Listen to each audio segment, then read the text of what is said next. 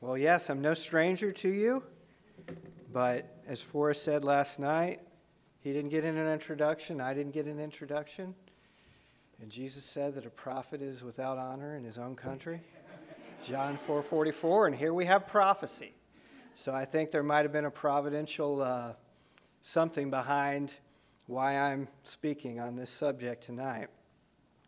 There is a picture of a depiction of Jeremiah and Jeremiah is uh, wearing that uh, device around his neck in Jeremiah chapter 28.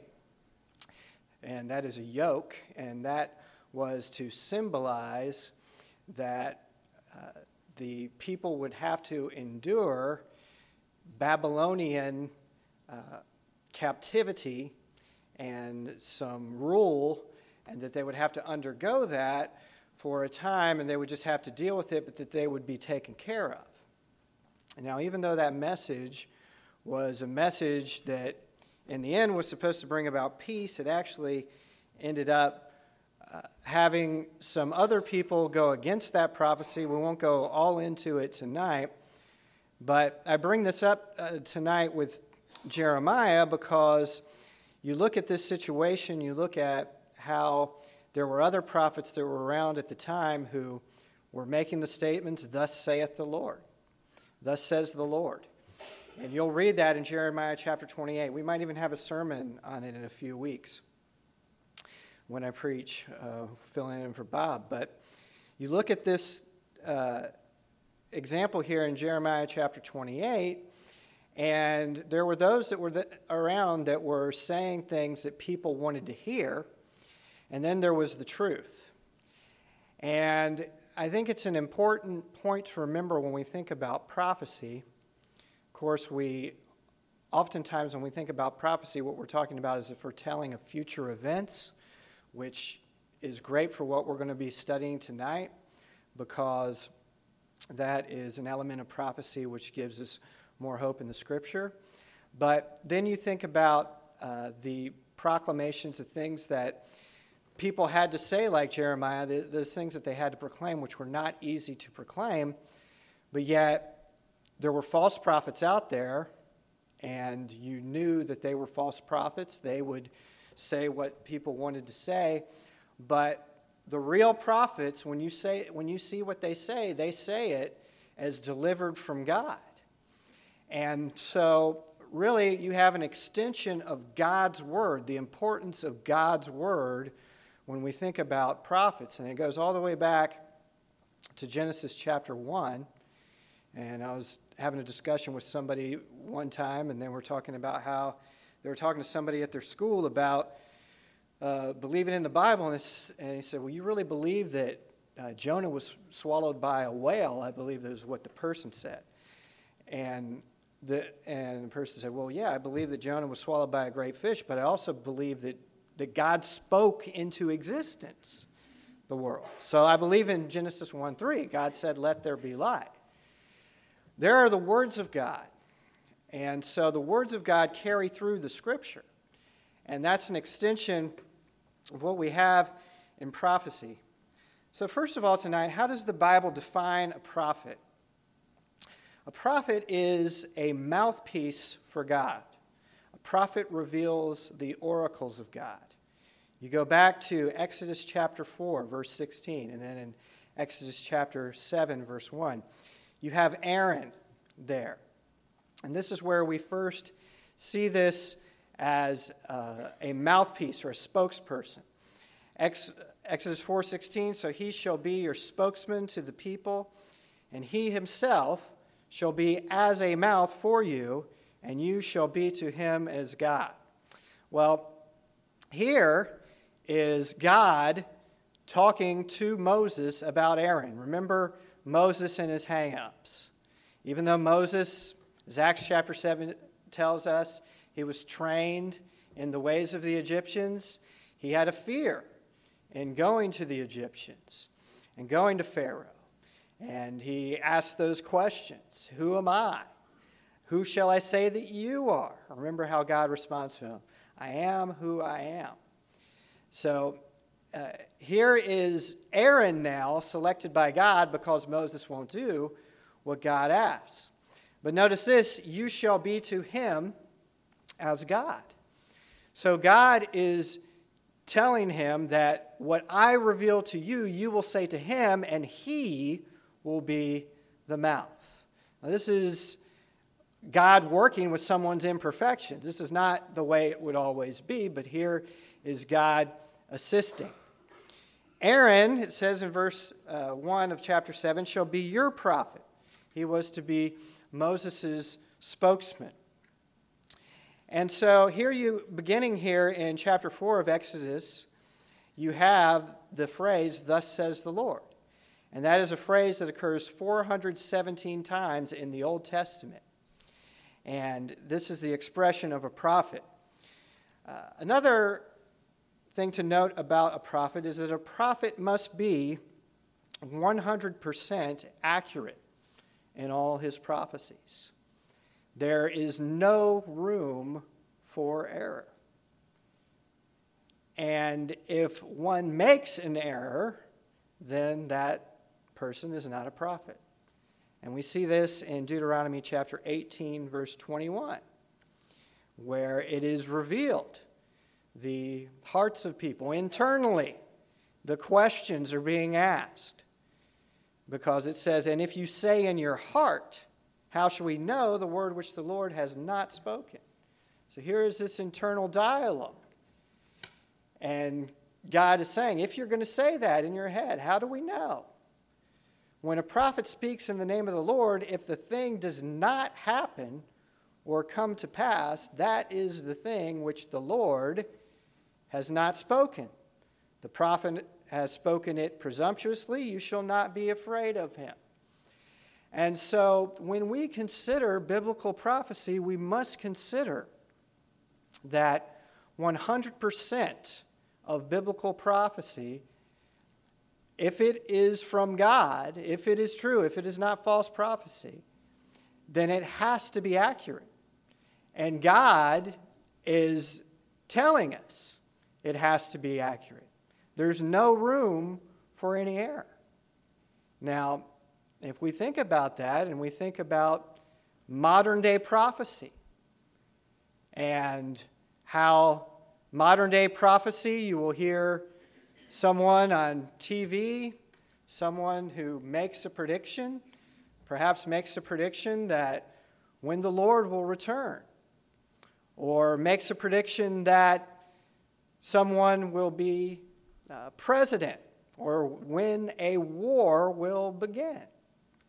Well, if that person gets that wrong, then that prophecy eliminates them from being a prophet. They are not a true prophet. Here we see prophecy, and this is Thayer's definition, as discourse emanating from divine inspiration and declaring the purposes of God, whether by reproving and admonishing the wicked, or comforting the afflicted, or revealing things hidden, especially by foretelling future events. So, while future prophecies are a part of Bible prophecy, they are not the only part. There are also prophecies which were contemporary when they were spoken, or revelation regarding the past. But the source of every biblical prophecy is from God. And as others have pointed out in the passage in Peter uh, over, the fir- uh, over the last few nights, 2 Peter 1 20 and 21, that no prophecy is by uh, private interpretation. That is, that it is not uh, Jeremiah, who is giving you a prophecy that came from himself, that emanated out of his own uh, uh, knowledge, but it came from God. So, the types of prophecies there are prophecies that are in the past. Notice this in Exodus chapter 17, verse 14. Then the Lord said to Moses, Write this for a memorial in the book and recount it in the hearing of Joshua, that I will utterly blot out the remembrance of Amalek from under heaven. Here is God telling Moses to put this in your diary. And when you look at the Jewish tradition of how they arranged the books of the Bible, the Jews would have broken down uh, the law, they would have the prophets, they would have the books of history. Um, and so they would have these uh, in different groupings. And you'll notice that uh, we won't get into all of it, but when Jesus talks about these, he'll talk about the law, and he'll talk about that. And when the uh, Jews talked about the law, they talked about what they were talking about was the entirety of the Pentateuch. And so uh, scholars point to the fact that because uh, that is called the law, all of it, and Moses is referred to as being the author of the law, that it, there's a very strong possibility that Moses did, in fact, write the Pentateuch, which would have been that history that was revealed to him. And of course, here he is writing this memorial in the book. Also, there were prophecies that were contemporary in nature.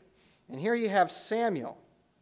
Samuel is a prophet who was involved in the process of David being anointed king, but the Lord named David in that moment. And this is in 1 Samuel chapter 16, verses 1 through 23, 2 Samuel 2, verses 1 through 4.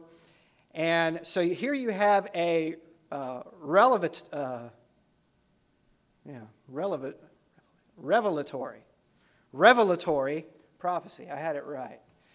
Um, but here is revelation. And Samuel is giving that information that David was to be anointed king right at the time that it was to happen. And you have this happen. Um, also, one, another uh, example of that would be Nathan. Nathan was revealing to David uh, with the uh, scenario that he proposed to David, where he showed uh, that, that David was, in fact, uh, when he says that you are the man to David, uh, what he's telling him there is that he is the one that's guilty, of course, in, in the murder, and then, of course, of being with Bathsheba. So you have that revelation that's in the moment, and that is a type of prophecy. And uh, one of the books that I go to they're, uh, that I found that are good are by uh, Jack Lewis. And he has some thin books about the prophets. You can get big ones, of course. Um, there's a lot written. I like uh, of what Homer Hailey writes too. They're like verse by verse, but in the Jack Lewis books, he has them kind of boiled down to an overview. And so you can get some insight in there, and it's good uh, preparatory uh, reading if you're going to go into the prophets and study it further. But what Jack Lewis does is he points to how, after Samuel, and what we're going to see in just a few minutes, how after the division of the kingdoms, you have a change in prophecy. And the way that uh, you have prophecy, prop, prophets entering the scene who would prophesy and how we're known they're known by the books that they wrote and you have the major prophets and the minor prophets and that division is not because the minor prophets are lesser in importance it's only because they had less to write so the major ones would be jeremiah isaiah daniel and ezekiel now there is of course future prophecy which we're going to look at a lot tonight, and that includes conditional prophecy. For example, Nineveh's reprieve uh, in Jonah, the book of Jonah, and Jonah uh, prophesied from about 790 to 740 BC. Then you have the destruction that's recorded in Nahum, that's separated by about 150 years. So the book of Nahum talks uh, about the judgment that's going to come upon Nineveh. And but before that, remember Jonah, and remember how reluctant uh, Jonah was in going to Nineveh. Remember him trying to escape God. Remember him uh, boarding a boat and trying to get away there. So, the important dates in Old Testament prophetic history are as follows. First of all, there was a division of the kingdoms which occurred about 930 BC. And the northern kingdom, which is often called Israel or Samaria, was divided from the southern kingdom, which is uh, referred to in Scripture as Judah or Jerusalem. So when you're reading prophecy, you'll see these interchangeable terms here that are used to define the area where the uh, captivities will happen, where these places will be overtaken, where God's people are. So if you see the northern, if you see Israel, if you see Samaria, they're all the same thing. And if you see the southern, if you see Judah, if you see Jerusalem, they're the same thing. Assyria, under Sargon II and then later Sennacherib, captures Israel. Sargon II started it, Sennacherib is the one who uh, finishes it. There it's 722 BC. Now, sometimes when you read these in your, uh, uh, what are they called? Um, commentaries. When you read commentaries, you might see 721 BC. Not really much of a difference there. Sometimes 597 BC or 596 BC. Um, there some commentaries will have a, a year difference or something like that. Then there's Babylon under Nebuchadnezzar II, the, the Nebuchadnezzar that we read about uh, in the Bible. He captures Judah in 597 BC, 11 years later. In 586 BC, Babylon, also under Nebuchadnezzar II, destroys Judah, including the temple that is there. And then Babylon falls to Medo Persia under Cyrus, and that's in 539 BC. And then, right after that, the Jewish return from Babylonian exile begins in 538 BC. One of the things to remember about these, and I broke this down tonight in looking at these mighty nations, you look at these uh, nations of vast resources, of wealth, of armies, of uh, just longevity, of world stature, and you think about uh, the resources that they had, and how, if you were in that time, you would have thought, well, how is anyone going to come against, up against this country? Who's going to defeat this country? Who's going to defeat this nation? Who, who is uh, going to deal with this king? And of course, when you start looking at Assyria, you'll uh, realize that there were some really bad folks that were out there, not only the people that were the soldiers, but also the kings that were around at the time. But then you remember what Daniel uh, said here in Daniel 4:17, "This decision is by the decree of the watchers and the sentence by the word of the holy ones, in order that the living may know that the Most High rules in the kingdom of men, gives it to whomever he will, and sets over it the lowest of men." And so when we look back on, you know, uh, civilization like Rome, and we look at some of the Caesars that were around at the time, you look at uh, some of these people who are just known or infamous for their wickedness, like Caligula or uh, Nero or Domitian, or these men, then, then you realize in this statement, in this prophetic message, remember Daniel he was speaking 600 years before Jesus, is saying that even over the lowest ones, God is dealing with those affairs. And so when we start looking at these prophecies, you think about uh, the politics of today globally, and you think about what you hear about globally, you think about um, economic structure, financial system, you think about what's said uh, about our country and how uh, some people are forecasting that uh, you know there there might be difficulties ahead for our country, and then you think that uh, what people are saying they're forecasting. Well, China now is ascending, and these things are happening, and you think about the territory of these places. You think about how how vast they are. You think about militaries such as ours, and, and then you think about how these people would have been seeing these events. And so here is a map of Assyria, and here are the Assyrian conquests.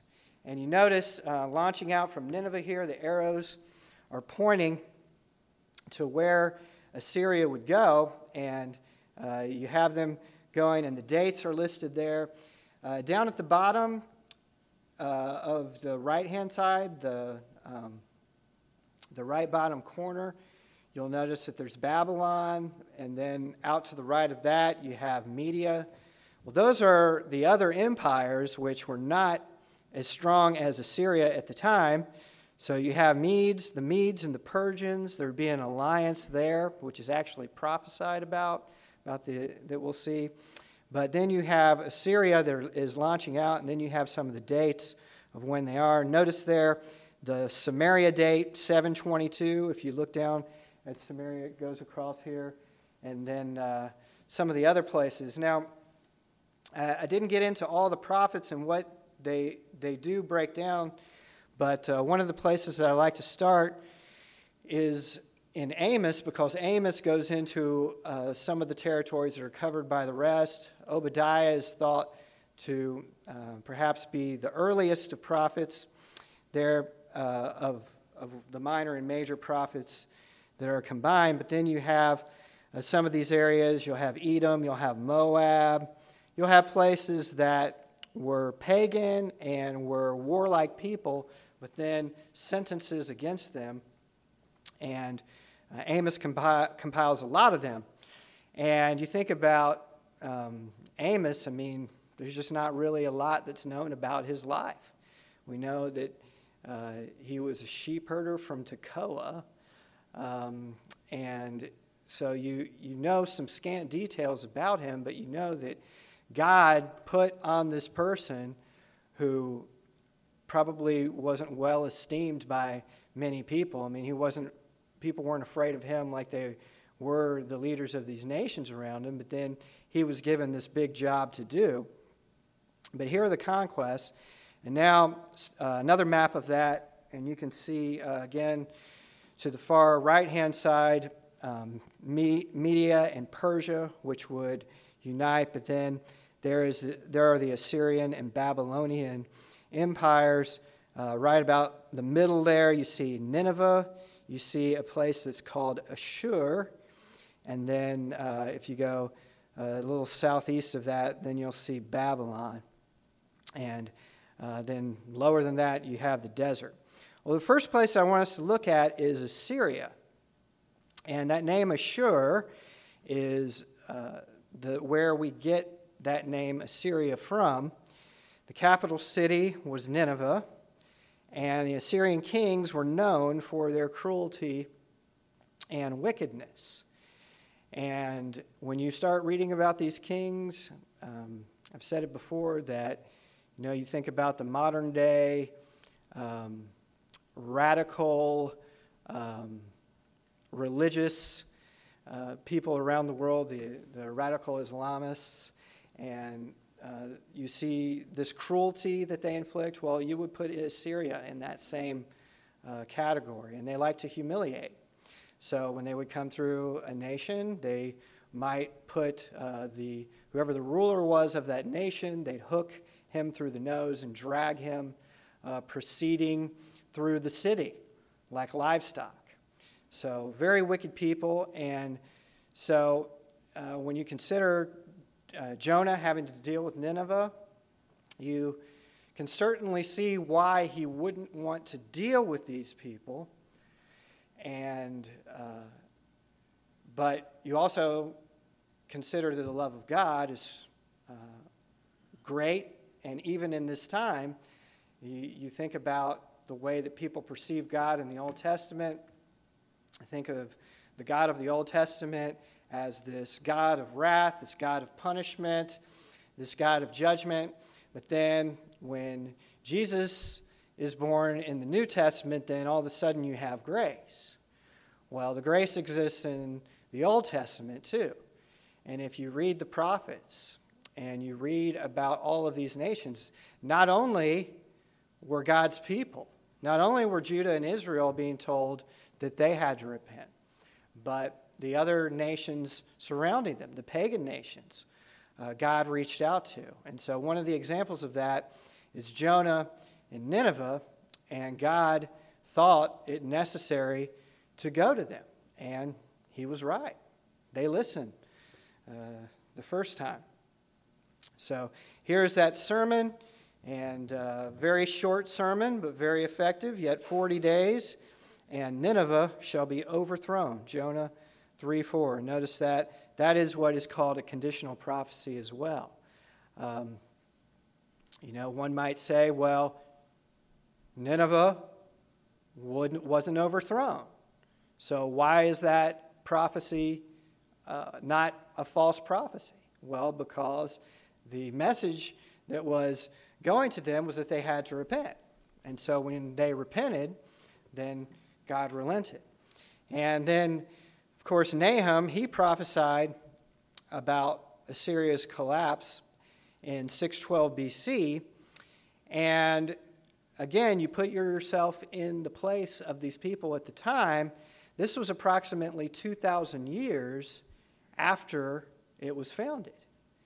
So uh, that would seem very strange for you to hear. Okay, this civilization that's been around for 2,000 years, since the 26th century BC, and now this place is going to fall.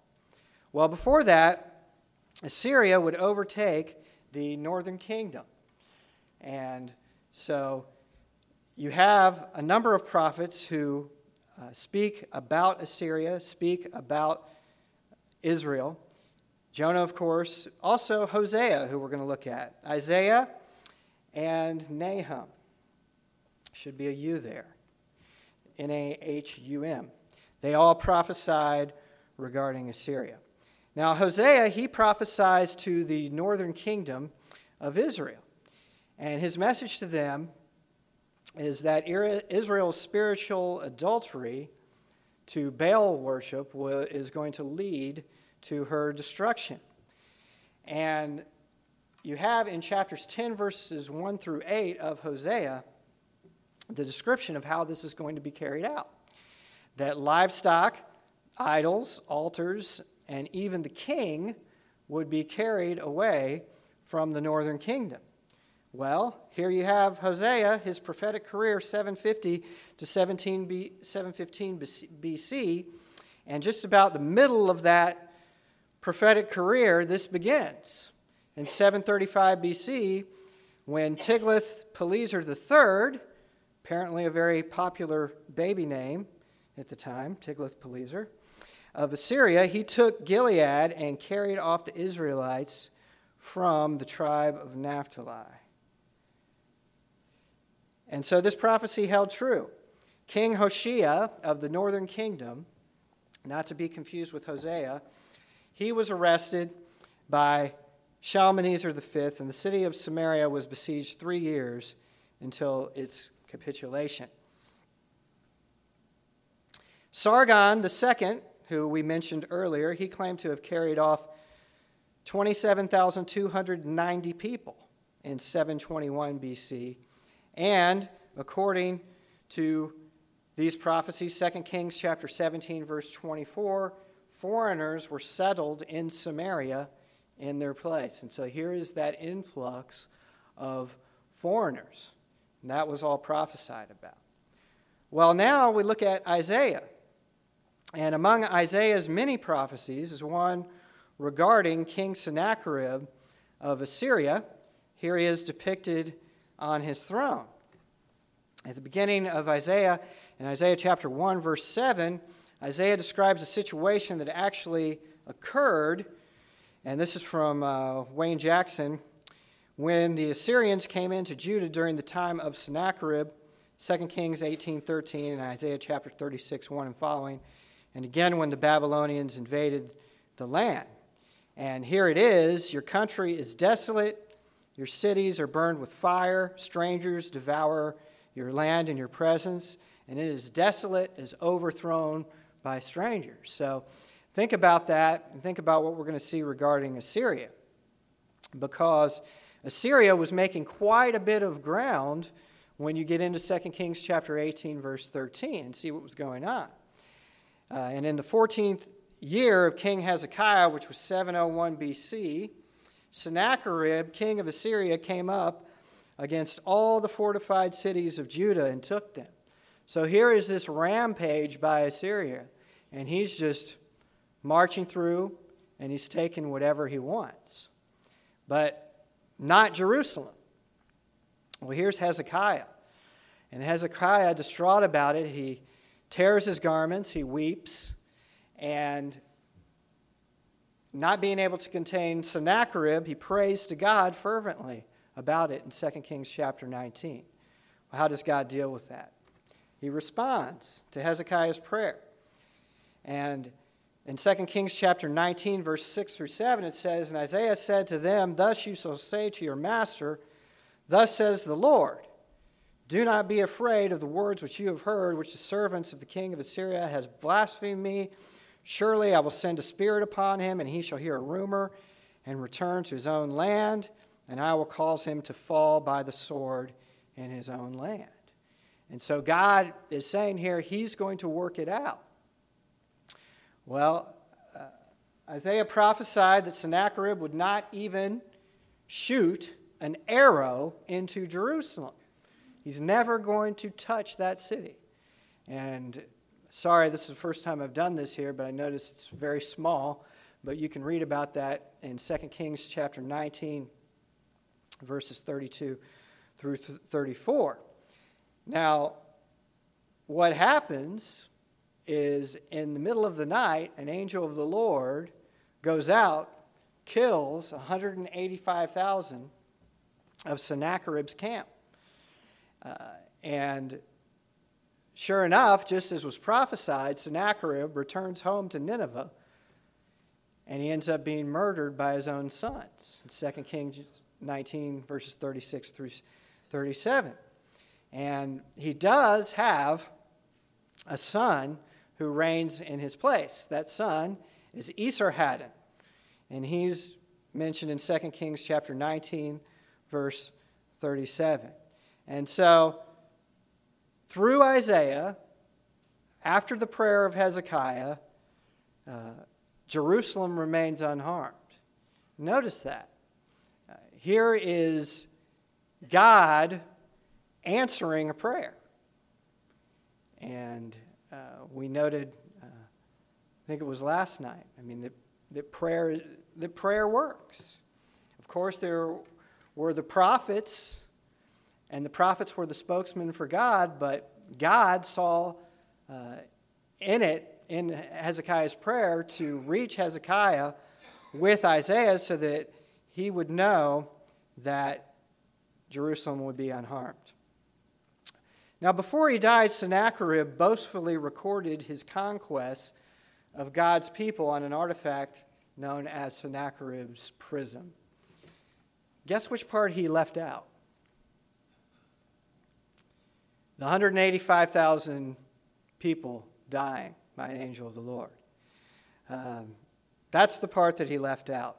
You can see this, um, Sennacherib's prism.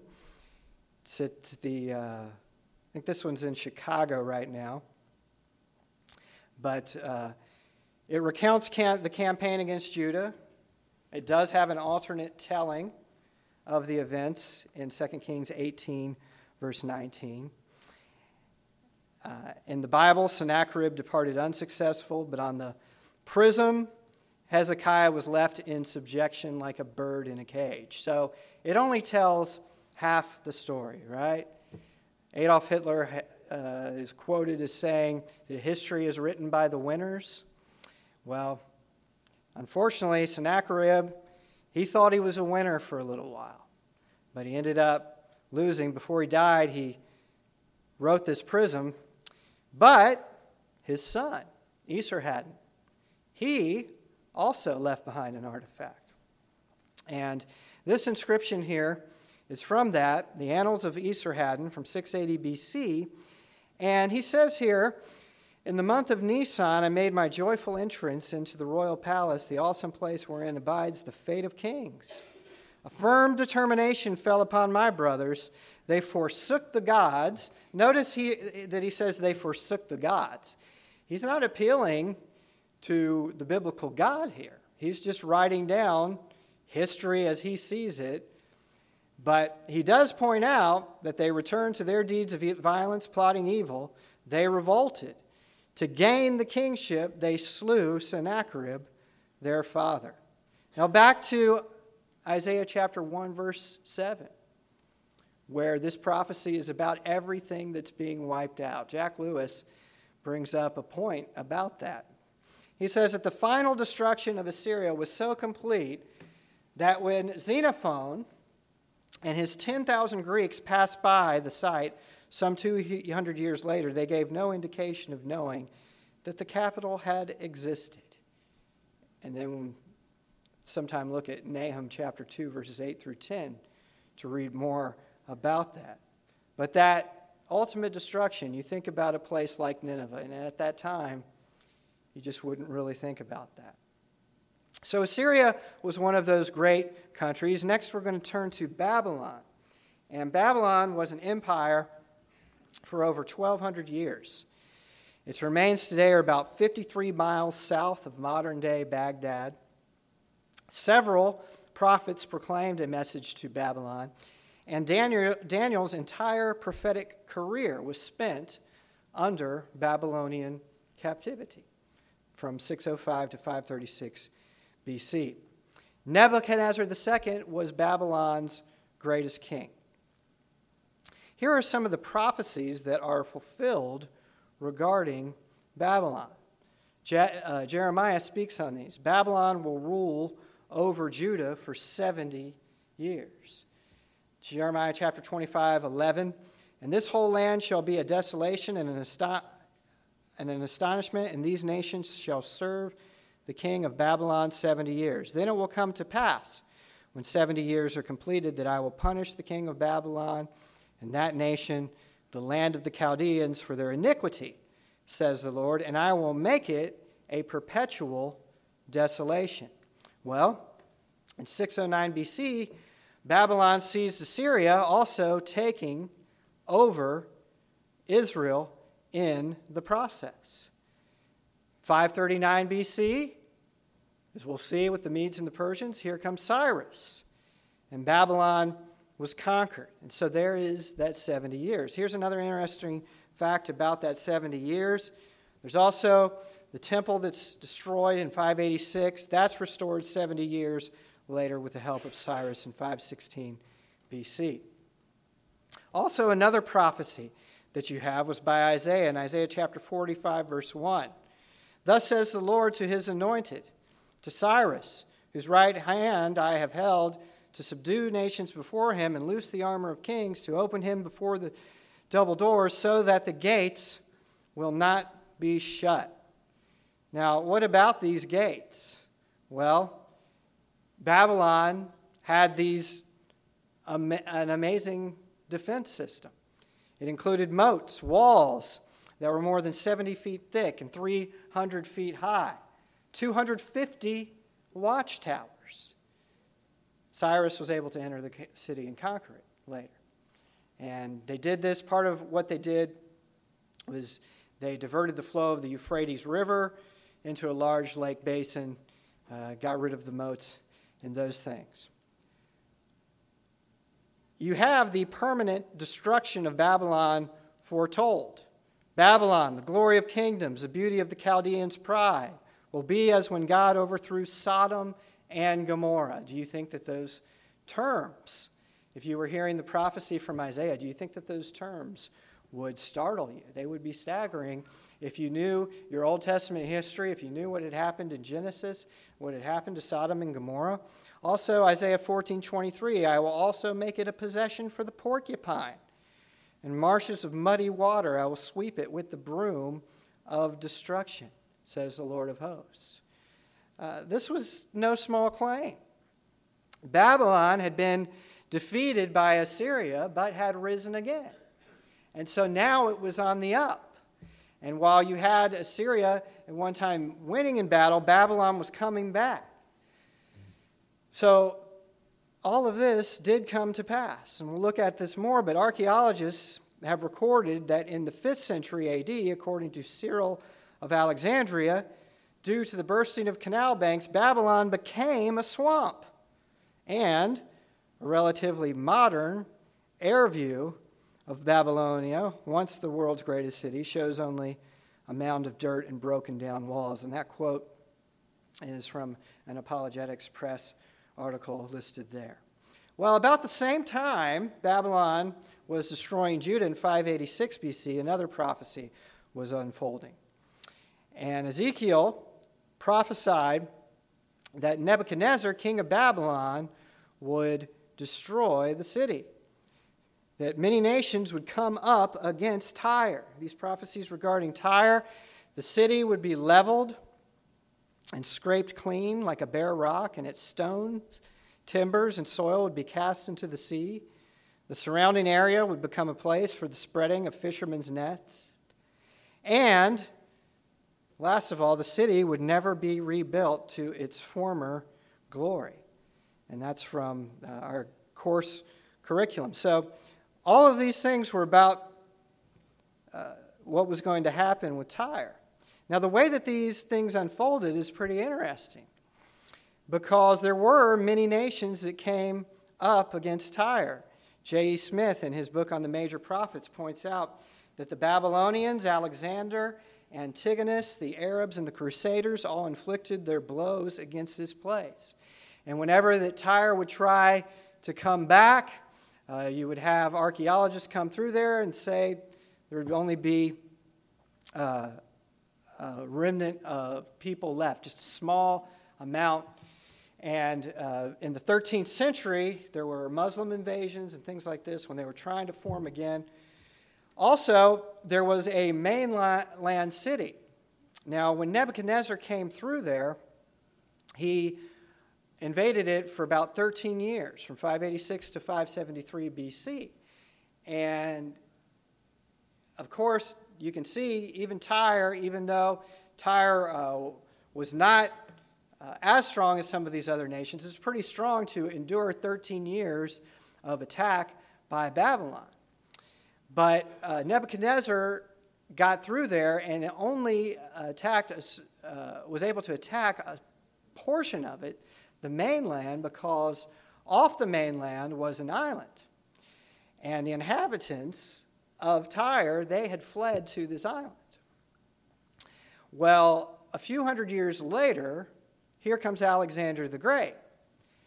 And he finally conquers this remaining island in 332 BC. And he does this by what's said with those materials that were there from the destruction. He throws those, has, orders his men to throw those materials into the sea and make uh, a makeshift bridge so that he can get there, they can go across, and that they can get the rest of the inhabitants who had fled. And so you notice that this prophecy, you know, if you had been living at the time, you might think, well, this prophecy wasn't fulfilled uh, because these people got away. But yet, a couple hundred years later. Just let God's word work out. Just let it unfurl, and here, here it is. And um, trying to find some information about what was going on at the time, pulpit commentary said that uh, between the 17th and 18th centuries, that travelers concurred that the surrounding area was a place for fishermen, but no longer any type of commerce. And so that city, uh, this, this portion of Tyre. It's never been rebuilt even to this day. So now on to the Medo Persians and the destruction of Babylon. Babylon was in its golden age from 740 to 680 BC. It was considered to have the Midas touch, that anything that Babylon was associated with it couldn't go wrong and it seemed unconquerable. And as we said before, there were these massive high walls. I think one of the numbers was 13 miles. This says 14 miles. All, all four sides of the city had these enormous walls, 300 feet high, 75 feet thick. You have the Euphrates River that's surrounding the city. Uh, and this uh, moat here that was 65 to 250 feet across. Well, the prophecies against it. We know that Cyrus came in, diverted the water flow, did that. But Jeremiah prophesied here. He says, I will raise and cause to come up against Babylon an assembly of great nations from the northern country. And so, God, with his foreknowledge, he was working out something else. And so, here is depicted Cyrus, or Cyrus the Great, Cyrus the Second. And Cyrus uh, here is prophesied by Isaiah in Isaiah chapter 44, verse 28. Who says of Cyrus, He is my shepherd, and he shall perform all my pleasure, saying to Jerusalem, You shall be built, and to the temple your foundation shall be laid. Well, this is 150 years before Cyrus began his reign. Now, Cyrus would go on to authorize rebuilding the temple in Jerusalem. You can read about that at the beginning of Ezra there, also in Isaiah. And in 539, as we pointed out, Babylon did fall to the Medes and the Persians. It's interesting, I've seen in a few places where it is Jewish tradition that reports that Josephus, remember Josephus, he was a scholar that was uh, a Jewish scholar but Roman uh, paid. So he was writing um, about the history that was there and employed by the Romans. And he records that history showed that this great Persian king, he was shown these prophecies after he conquered Babylon in 539 BC. Imagine that. Imagine that, uh, you know, you, were, you lived at a time and uh, 150, 150 years later, and uh, uh, somebody showed you and they, they had a, a photograph of you in a newspaper and a story about you, how that would make you feel. And uh, I mean, I don't think he probably got a lot of sleep thinking about that, although he did do a lot of good. Uh, also, uh, here is a continuation of what's going on. Xerxes, he destroyed the city in 478, and then it was finally abandoned uh, in the 4th century BC. Homer Hailey points out that at the time of Strabo, Babylon was a perfect desert in 60 BC. Now, that's a prophecy by Isaiah hundreds of years earlier, 600 some years earlier from that. So now there is a transitional period between those prophets, and you notice that um, we're building the case here. You have the prophecies, you have some of them happening within the general time frame. You know, the prof- prophets are making a, a prophecy, and perhaps it's 25, 30, um, maybe even a few years later, uh, 50 years later, something like that. Then you get into the hundreds, whatnot. Well, there's a transitional period with these prophets. And Daniel, he revealed Nebuchadnezzar's dream to him, 600 area BC, that Babylon, and when he revealed it, Babylon was the head of gold, Another kingdom he names was Medo Persia, one of brass, which was Greece, and the fourth was iron and clay, and that was Rome. But then he notes that there's a kingdom that would outlast all the other kingdoms, which would be set up by God in heaven, and that's the church. And that is the kingdom that'll never be destroyed. And when Peter makes the good confession in um, Matthew chapter 16, 16 through 20, uh, that's the kingdom that uh, Jesus says the gates of Hades will not prevail against it. Well, there was a period, Zechariah called a period of time when the prophets would depart from the land. And there's a period between the testaments. This is sometimes called the intertestamental period, interbiblical period. But there's a period of about 400 years. And so at this time, the world is awaiting two prophets. One, John the Baptist, who is prophesied about in Isaiah 40, verse 3, and Malachi 3, 1. And then he's named a prophet in Luke chapter 1, verse 76. And of course, Jesus Christ. And as has been noted this week, there's over 300 Old Testament prophecies regarding the coming Savior. There is a change of emphasis. The Hebrew writer points out God, who at various times and in various ways spoke in times past to the fathers by the prophets, has in these last days spoken to us by his Son, whom he has appointed heir of all things, through whom also he made the world. Jesus also said about John the Baptist, The law and the prophets were until John. Since that time, the kingdom of God has been preached, and everyone is pressing into it, noting the change. John's prophetic action was to emphasize Jesus Christ and to make preparation for him. And so the prophetic emphasis of the entire New Testament is upon the Lord and his kingdom. Well, there are so many messianic prophecies, and uh, Holman's has a chart which I could not reproduce onto a slide because it's so long, so I took the liberty to break down some of this chart and show you, just going through the scriptures, starting in Genesis, about the messianic prophecies. Here is the seed of the woman in Genesis 3:15. Later Galatians 4:4, Hebrews 2:14. Oh, sorry. Uh, also, uh, that uh, he was going to be born through Noah's sons, Genesis 9:27, Luke 6:36. The seed of Abraham, of course, that promise, Genesis 12:3, uh, and those are the New Testament corresponding passages. I won't read them all, but just look at these passages in Genesis and then look at the New Testament. The seed of Isaac, uh, him being a blessing to all the nations. Now, you look at the prophecies and you go back to Genesis. I mean, this is way before the prophetic age, right? Uh, so this is not that uh, period of what uh, the Old Testament called the prophets. He'd be a blessing to the Gentiles. He'd be of the tribe of Judah, that no bone would be broken of him. Star out of Jacob, as a prophet, cursed on the tree. Those are all from the Pentateuch. Those are all just from what Moses wrote. Then you have the throne of David established forever, a promised Redeemer, declared to be the Son of God. His resurrection, his hands and feet pierced, mocked and insulted. Soldiers cast lots for his garments. Uh, as uh, a few have brought up with Psalm chapter 22. Now, you notice that.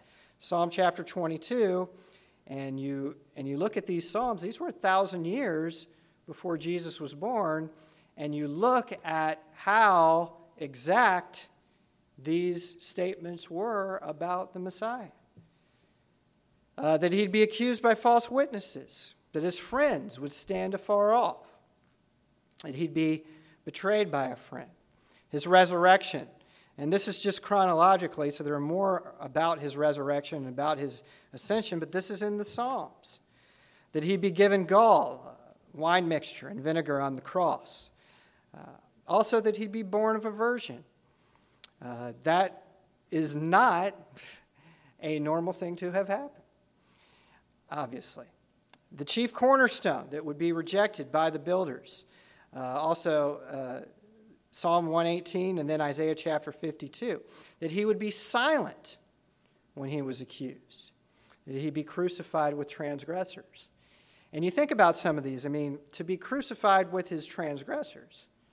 I mean, when you look at all these prophecies, I mean, uh, you know, you might meet someone who doesn't look at these kind of things and they'll say, well, you know, it would have been easy for them to act all of this out if they knew that it was coming. But, I mean, Jesus couldn't select who was crucified on the cross beside him. I mean, that was up to the authorities who he remained silent in front of. So, uh, there's just some things that he could not have accomplished on his own. Also, his triumph, triumphal entry on a donkey. Here we have uh, passages in Zechariah sold for 30 pieces of silver, money buying the potter's field, the piercing of his body, and then, of course, what we read about John the Baptist. So when we, we think about these prophecies, I mean, you're going back basically to the beginning of recorded history and revealing details about this Messiah. And as many people will point out to you, I mean, the thread, the common thread of the Bible is Jesus Christ. He's there from the beginning all the way to the end. And he's there before the beginning, really, until after the end. If we're talking about the time uh, line that uh, creation and then the end of time. I mean, he's, as John points out, he was there. Nothing was uh, made without him. So here you have these prophecies, which are not only hundreds of years, I mean, how many years will, will convince you? Thousands of years written to the exact detail, and they're about the Lord.